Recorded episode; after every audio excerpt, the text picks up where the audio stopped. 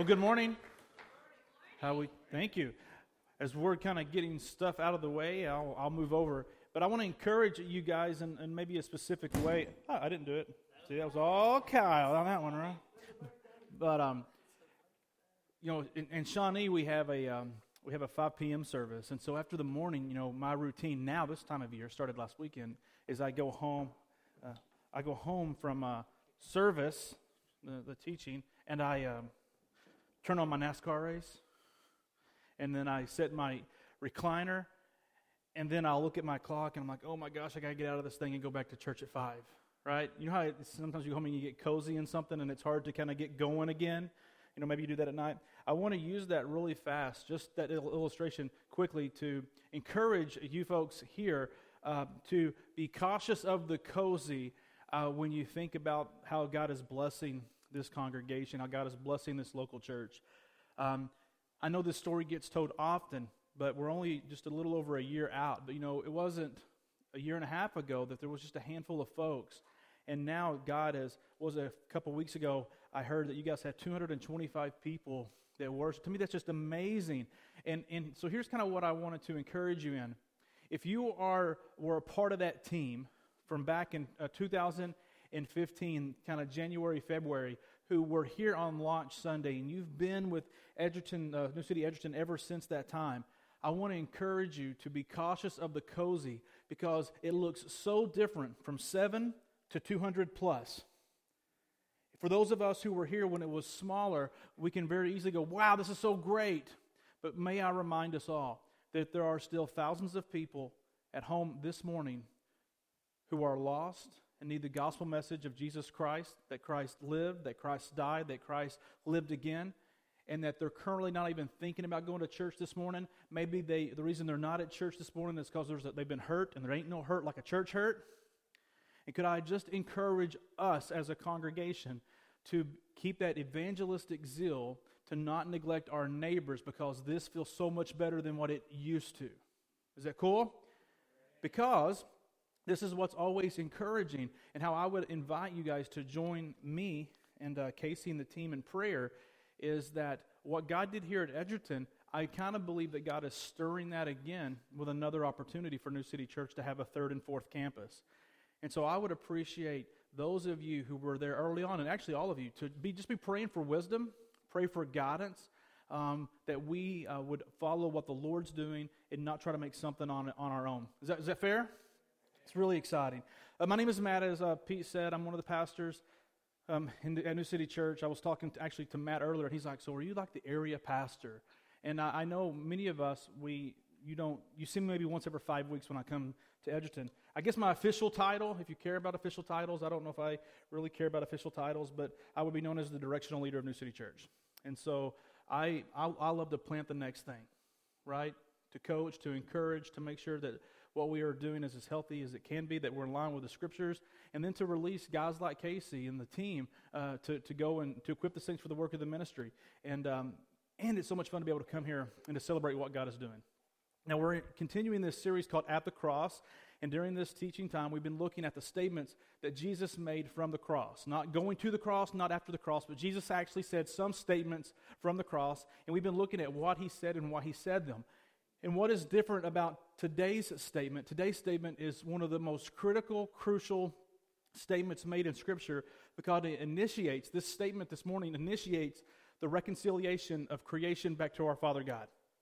It is here with what Jesus says that we that that the unseen, the thing that's happening in the cosmos between um, the Father and the Son, where the sacrifice is taking place, that we're going to have the opportunity as people who are far from God because of our sin, that we're going to have access to the Father for this sacrifice. And it's a great, great, greatly important statement that he makes. And this is where the writers of the gospel, Matthew, Mark, Luke, and John, they all write about the crucifixion. So if someone says, How many gospels are there? The answer is not four, the answer is one. There's one gospel with four gospel accounts. And each of the gospel writers, they talk about the crucifixion. And at this point, with this statement, they shift the focus from the physical pain that Jesus has been going through. I mean, up to this point, his beard's been pulled out, a crown of thorns has been uh, shoved onto his head, he's been whipped, he's been beaten, he's been spat upon, he's been uh, basically physically destroyed. And the writers now shift from what his physical body has taken onto what his personal inner side, the anguish within that Jesus is about to experience. Some of us in this room, physically, you're fine. Nobody's pulled out your beard. Rarely do you get spat upon, right? Nobody's shoving thorns into your brow. Nobody's hitting you with a whip. At least I hope not. If not, let's talk after church and get you into a safe place, right? but you are in anguish. Like there's stuff, in, in, inner things going on in you where you're not sleeping. Your mind is constantly condemning you. Um, what the words of someone else is consistently condemning you, and you're in mental anguish. You're, you're in great strife. And this, in, in Mark chapter 15, is going to be our key text. This is where the writers begin to look at what's going on within Jesus and how the sacrificial process begins to happen. And so I, w- I just want us to look at this. I think that today, I hope that I share something that's going to help you in your personal Bible study time. I think this is, I think you're going to learn something today you're like, wow, I didn't know that. That's pretty interesting. I'm going to apply that the next time that I'm reading my Bible. But I'll, let's look at the core scripture. This is found in Mark 15, 34. It's also found in other each, each gospel, Matthew, uh, Luke, and John. But in Mark is going, where we're going to read it from. Mark 15, 34 says this. Around 3 o'clock, Jesus cried out with a loud voice. He's on the cross. He cried out in a loud voice, Eloi, Eloi, lama sabachthani right? And then because the writer knew that we wouldn't understand that probably, which means, My God, my God, why have you forsaken me? Mark and all of the other authors, they do this. They give the actual words that Jesus says in, in Aramaic, and then they translate it for all of the Gentile readers or all the other folks that wouldn't be able to speak Aramaic to know what he said. They really want us to know what he said, and we're going to discover today maybe why why he said it. Now, this wasn't the first time that Jesus was in anguish. This is not the first time in Scripture that you see Jesus uh, just really, really uh, feeling it inside. Just a chapter earlier in Mark 14, Jesus takes his disciples to the Garden of Gethsemane. Let's look at this scripture, Mark 14, 32. Says, Then they went to a place called Gethsemane, and Jesus said to his disciples, Sit here while I pray. He took Peter, James, and John with him, left the rest of the guys back, and became very troubled and distressed. He said to them, My soul is deeply grieved, even to the point of death. Remain here and stay alert. Some of us feel like our soul is deeply grieved to the point of death. Like you just, you got here this morning and you're like, thank God I made it here. Because you're just, no, that's not everybody's story, but we've all been in that season, right? I mean, we've all been in this season where you're just overwhelmed. Going a little further, Jesus threw himself to the ground and prayed that if it were possible, the hour would pass from him. He said, Abba, Father, all things are possible for you. Take this cup away from me, yet not what I will, but you, what you will. Now, this is, the, this is the first kind of connection I want you to make. Is in the garden, in a time of great distress, Jesus says this word, Abba, which means, you want to guess? Father, yeah. He's talking to his dad. He says, Father, man, this is a lot. I ask that you would take this cup from me, but not my will, but what you will. Right? But he calls him daddy. There's this great relationship, father and son. On the cross, the next chapter of Mark 15, where we see Jesus again in great anguish, he doesn't say Abba, Eloi. The language has changed. He's not saying, My Father, now he's saying, My God, my God, why have you forsaken me? So, what is taking place there? What is happening here is how Jesus, a, style that Jesus often taught in, and the, the, the, easiest way for me to describe it is by using this word called a, the, a hint. Like, how many of you in the room can are pretty quick to memorize songs you hear on the radio?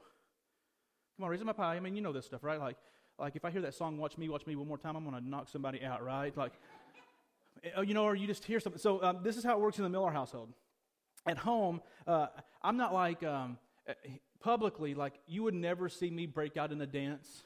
Like at a wedding, I'm not to be on the dance floor I'm just not going to do it, right? Now, Pastor Chris and Casey, they'll have a ball, right? They have no shame. But me, no, I'm not. I get, I'm way too insecure, right? And uh, like, but at home, I'm a goofy dad. At home, you will see me make, do silly dances, or you won't see me. You have to trust that I'm telling the truth. Um, but I'll do goofy dances, and I make up words to songs. And like uh, my, my, my kids right now, they love the song, uh, Oh, I Think I Found Me a Cheerleader. You know that song? Oh, so I've changed it because they're first graders. Oh, I think that I found me a first grader. You know, it's just crazy. Like, Dad, shut up. You know, but they're six. And so, but at our house, if you were to be a fly on the wall at any given moment, I'm about to sing. And it's not going to be pretty, but I'm just going to give you a taste of the Miller household and an example of what a hint would look like. My kids are, I have twin girls that are six and a son that's uh, four, right? And at any given moment in the house, morning, afternoon, night, any time that they're awake, if you heard me say, What is love? My kids would all shout out, Baby, don't hurt me. That's what they would do. Like they have been programmed with that, right? If I say, What is love? Doesn't matter. Baby, don't hurt me. Like they can't help but say it. God help them if they're ever on an interview. And that song comes over the speaker somewhere because they will say in their interview, Baby, don't hurt me, and they're not get the job. Anyway, when Jesus said, My God, my God, why have you forsaken me? He gave a hint. And not for us, because most, most of us maybe we would completely miss this. I know that I would complete, this is a new learning for me, a recent learning. But everybody that was present that day at the cross, from the Pharisees, the religious leaders, to the Jewish folk, when Jesus said, What is love? Everybody said, Baby, don't hurt me. Well, Jesus, when Jesus would have said, My God, my God, why have you forsaken me? Everybody there would finish not the song, but they would have finished the psalm. Because what Jesus did was sing a line, if you will, from Psalms chapter 22. And what Je- and Jesus says this all the time in his ministry. And so now why is that important? Because when you understand that Jesus is quoting from a psalm, here's what here's, here's how your mind has to think through this. He's not just referring to Psalms 22 1, he's referring to the entire Psalms 22. Because this scripture here is a scripture of great debate a lot of confusion. Is this where God leaves Jesus? Is this where Jesus is simply cut off from the Father? Like, what's going on here? And here Jesus says, Not my Father, my Father, why have you forsaken me? He says, My God, my God, why have you forsaken me? Giving a hint to Psalms 22. And so let's look at Psalms 22. This is be just kind of a fun one for you to, to read through, uh, uh, maybe as a, a, devotion this week to see what King David is saying. So from the cross, Jesus says, My God, my God, why have you forsaken me? And all of those religious leaders would have automatically finished the psalm because they all knew it by heart. Like they, they had the scriptures memorized. I know we don't have the scriptures memorized. Right? We memorize the scriptures by chapter and verse reference. They, would, they didn't have chapters and verse at that time. They would have had the entire psalm memorized. And here's what would have gone through their head based on Psalms chapter 22. David starts off Psalms 22 by saying, My God, my God, why, are, why have you abandoned me?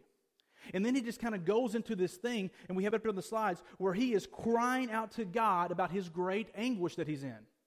King David was in great anguish. And so, as he's baring his soul, he's also being prophetic in what he writes.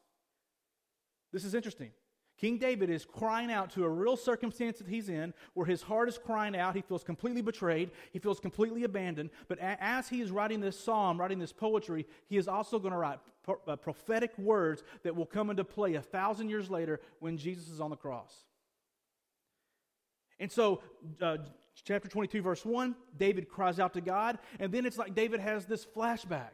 And in Psalms chapter uh, 22, verse 3, just two verses later, he reminds himself, he writes, and he talks about how, wait, God, you have been so faithful to my ancestors. So I want you to kind of aboard the crazy train for a little bit that King David's going to drive. It's going to be an emotional roller coaster where he's going to be in anguish and then he's going to come out of it. He's going to be in anguish and he's going to come out of it. And he comes out of it first reminding himself, writing about how God was faithful to his grandparents and their grandparents. He's looking at his background, his family, his, his uh, ancestry.com, and he's being reminded about how God was faithful to his family. And then immediately he goes back into the anguish. He says, I'm a worm. He's, he's right back in the self pity, back in the reality of what's going on. Verse 6 But I am a worm, not a man. People insult me and despise me. Uh, all who see me taunt me. They mock me and shake their heads. They say, Commit yourself to the Lord. Come on. They're all mocking statements. Same thing Jesus, Jesus was going through on the cross. Then what happens? David writes. He's in this despair, he's in this anguish, this funk that's going on, and then he pulls himself right back out of it. And starting in verse 9, now he doesn't talk about his family. He reminds himself, he writes about how God has been faithful to him. Look what David says You are the one who brought me out of the womb. It made me feel secure on my mother's breast. I have been dependent upon you since birth. From the time I came out of my mother's womb, you have been my God. And so, again, I'm going to keep reminding us of this. When Jesus says, My God, my God, why have you forsaken me? He doesn't just stop at verse 1. Jesus is going through this entire psalm in his head. And some believe that he actually would have quoted the entire Psalm 22 from the cross. Maybe the writers just gave the hint to let the reader know of that day that he would have finished it. But we don't know that, right? All we know is we just have this one verse where it's seemingly that God has left Jesus. But it's this roller coaster. He remembers the, the present anguish. Then David writes about the family, uh, how God is faithful to the family, back to the anguish. Then he remembers what God has done for him personally, and then he's back to the anguish. And it's just kind of this deal, this up and down going. And what I believe is happening on the cross is Jesus is simply going through the process of being, uh, staying true to his calling. Here's maybe some application for us. What do you do spiritually when your life enters a time of crisis? Like, how do you walk in your faith? How do you stay strong in your following of Jesus when life simply stinks? Because listen, if you haven't gone through a season of personal anguish, I promise you, you will. Anybody ever gone through anguish? Come on, anybody that's probably over 20, right? Right? Like we, we go through things. And for those of us who are under 20 in the room, when I was 18, that was my first time of anguish, right? And at the time, it was like, oh my gosh, I'm going to die, right? It was my high school sweetheart. We, we broke up. And at that time of my life, that was the biggest thing I'd ever been through. Now, looking back on it, I still remember how sad I was, but I went through a lot worse stuff since then. How I wish that's all I had, right? But at the time, in my, my context and all I knew, good gravy, was a mess. If you ever had a broken heart, you know it. there's no medicine for that. Well, I guess you can stay drunk, but you sober up, you can feel it again. There's just there's not. You just have to endure. How do we respond when life isn't what we want it to be? Here, Jesus is on the cross and he quotes Psalms 22. God, I seem, I'm going to help us. I'm going to kind of paraphrase and I'm going to finish the psalm. I'm going to, the hint. It's kind of like Jesus is on the cross and he's like, oh my gosh, it seems that you're so far away, but yet I remember. But yet it seems that you're so far away, but yet I remember. Well, it seems that you're so far away, but you're not. And he, that, that's what's going through Jesus' mind. Now, of course, Jesus knows this. He communicates it publicly. Why does he do that? Um, here's my thought. When I moved to Kansas City in May of 2010 um, and, and began the process of starting this thing that we were going to eventually call New City Church, I came to Kansas City knowing one, one family, Dan and Mary Sutherland, the pastors of Westside Family Church. And I knew Dan this much we came here, I mean, completely alone. Had a lot of support, a lot of people encouraging us, but we came here alone. And there were lots of nights. Can I just be, can I, how, can I be like really honest and like, just, I'm just gonna be honest. You get mad at me, you get mad at me. Um, there would be nights when I'd be laying in bed and I would roll over my back to my wife and I'd be looking at kind of the clock on the nightstand and I would say this What the hell am I doing? What are we doing? We took a serious pay cut. We left all of our friends and family in Florida. What or what, Lord, what am Now listen, I didn't say that out loud. My wife's asleep. I don't, she, you wake my wife up when she's asleep, it's bad, right? Um, I'm, I'm thinking this. I'm just, I'm just being honest what I thought. Like those words, right? I'm not like, I'm just telling you, some of you get offended by that word. It doesn't matter. But that's how, that's how, I mean, that's where I was. Like, what am I doing? And it was amazing. That happened on two occasions. And each time, the Holy Spirit, just, I just, I'm just, you gotta, I hope you believe me just would take me on this journey of God's faithfulness in my life. And how God had got me to Gladstone, Missouri, on Normandy Drive at that point. How I'd been, grew up in a little town called Light, Arkansas, maybe 50 people. And how he had opened this huge door for me to move to Fort Lauderdale, Florida to be a part of this wonderful church. And all of the things in between, these dips and valleys of the good and the bad, how I, that's where I met my wife. I mean, just all of these things. And I would go to sleep what started with great anguish, what am I doing to my family, to, oh my gosh, I'm exactly where God wants me to be. Are you with me? And I didn't say a word, but all of that happened. Now, why do I tell you that story? Is because Jesus didn't have to say that for that to be true. But he spoke it out loud. Why? For the benefit of those there. Because everyone there who was a part of his crucifixion, they would have finished the psalm and they might have thought that this man was so bad. They might have thought all of these things, but they couldn't have helped but finish the song, Baby, Don't Hurt Me. And they would have known, oh my gosh, every word that David wrote, that's what he's saying. But Jesus doesn't stop there. Now, I'm going to jump ahead to next week because we can't end the service on that passage alone because Jesus has two cries from the cross. And at that first cry, My God, my God, why have you forsaken me? And it seems that all of these things are going down. That's when the salvation begins to happen for the hope of the world. This is where Jesus begins to actually finalize, complete the mission that which he came for. Why did Jesus come? He said, I came to seek and to save those who were lost. How is he going to do that? No one is going to kill me. I'm going to, I'm going to allow myself to go to the cross and I'm going to lay down my life for you. Why? Greater love has no man than this, that he would lay his life down for his friends. Jesus has willingly gone to the cross, and now at that moment, the great ultimate sacrifice is beginning, where the perfect Lamb of God, the one who has no sin, the perfect, perfect, perfect sacrifice, is now beginning.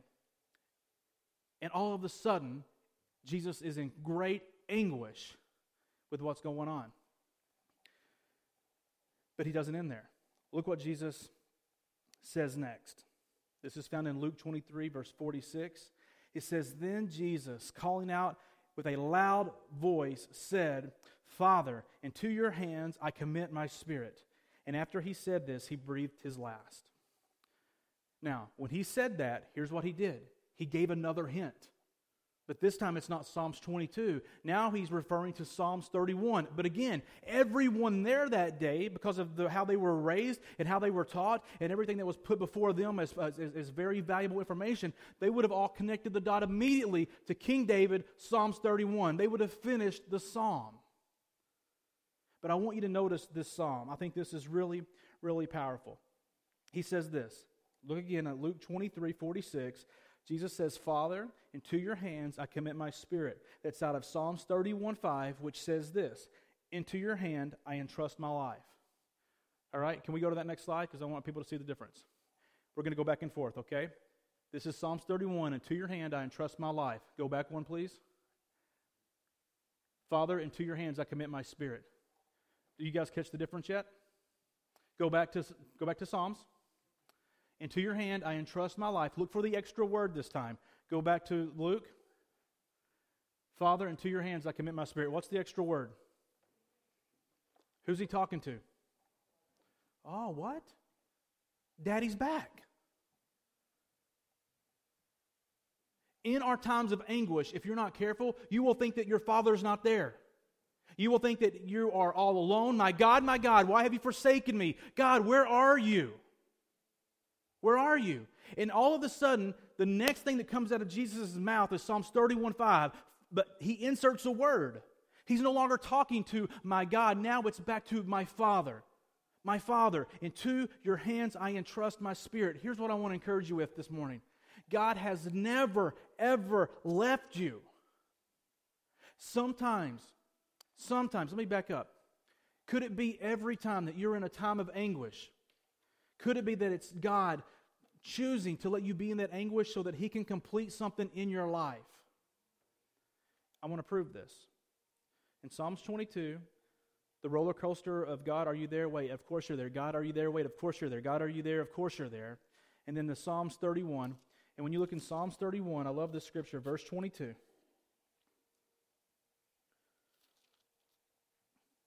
Look what King David writes. And again, when Jesus would have quoted Psalms 31 5, he would have been thinking the entire, the, the entire uh, psalm, not just that one sentence. Psalms 31 22 says this, it's not on the screens. King David writes, I jumped to conclusions and said, I am cut off from your presence. See, King David had this uh, uh all of a sudden this observation. Wow, God, I thought you had abandoned me. God, I thought you were far off. But now Psalms 31, but I jumped to conclusions. I've never been cut off from your presence. If you're here this morning and you're struggling, if you're here this morning and you see yourself going into a storm, can I just encourage you? In the storm, when the waves are high, when things are going on that are beating the snot out of your life, man, God is there. And please don't sin by saying, God, where are you?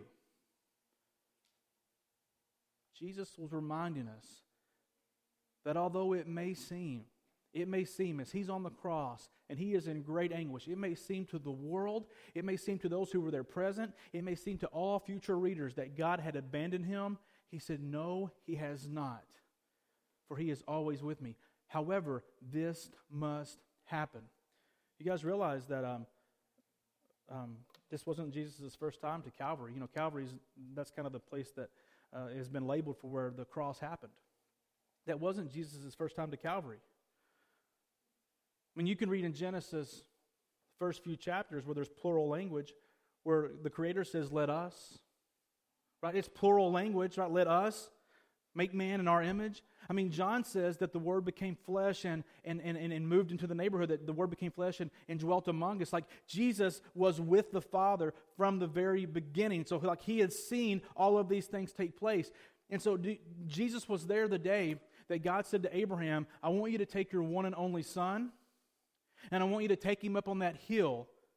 And that hill was the same hill that Jesus was on this day, the hill of Calvary. And did you know that? That the very same hill where God asked Abraham to sacrifice Isaac is the exact same hill where Jesus would be the ultimate sacrifice for all of the world.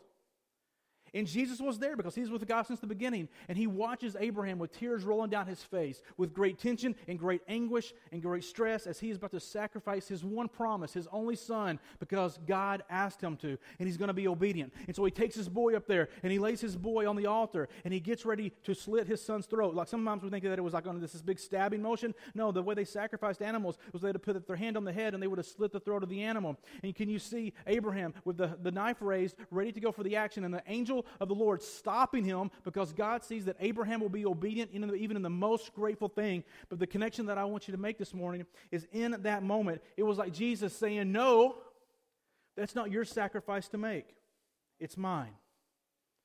And there will come a day when I will walk that hill of Calvary with the cross on my back and I'm going to be beaten, and I'm going to be bruised, and I'm going to be humiliated, and my arms are going to be outstretched, and people are going to hurl insults at me, and people are going to say, Yeah, I knew you weren't the Messiah. I knew that whole thing was a hoax. I knew this faith thing was just a bunch of wishful thinking.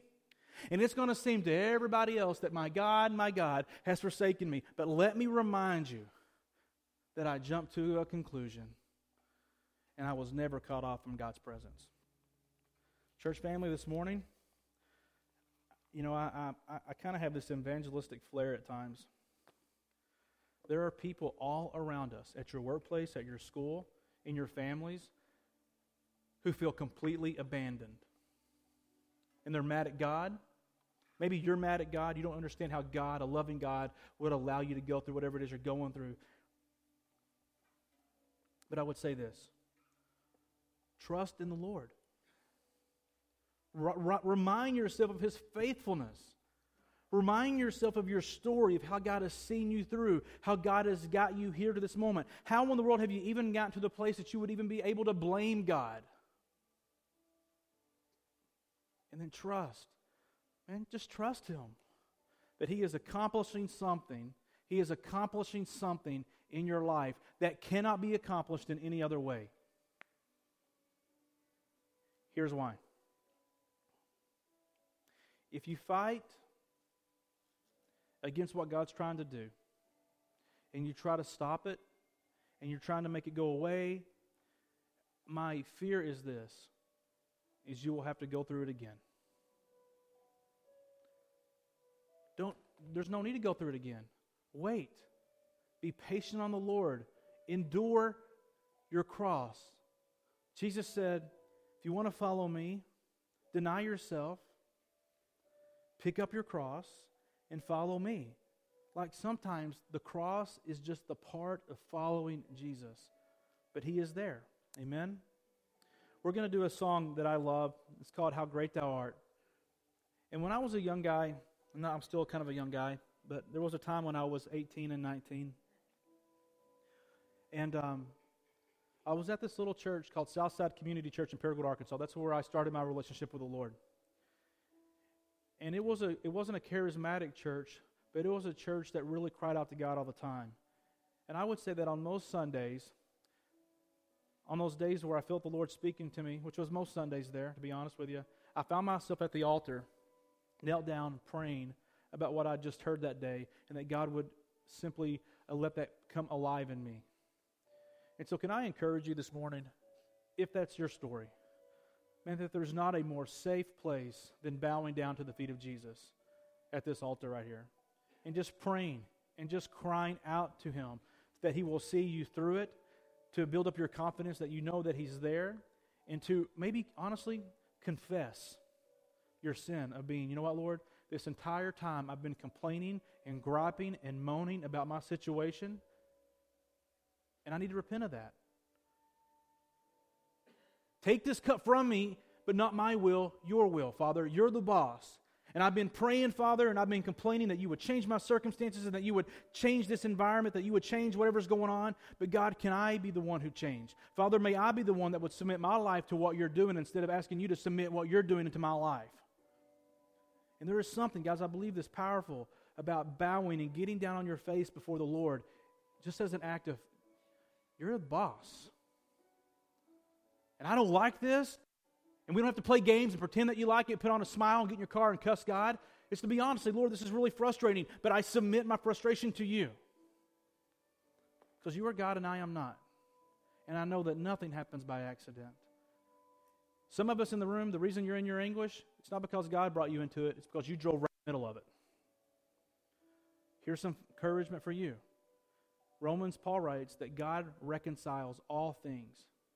God makes all things good for those who love him and are called according to a purpose. God can take your broken, jacked up mess and he begin to put it back together that it, maybe it just forms this beautiful shattered uh, vase, this mosaic where you're like, oh my God, but God just begins to heal you. Again, confession. Father, I've made this mess. It's not yours, and I've been blaming you for it. But can I give it to you now? And will you begin to reconcile my life? Will you begin to heal me and make me new? Those are all great things to pray. This is my prayer for us this morning, and I'm done. What is the Holy Spirit saying to you right now? And what will you do about it? As Pete and the guys lead us in an awesome classic song, How Great Thou Art, you come and join me as we pray. Amen.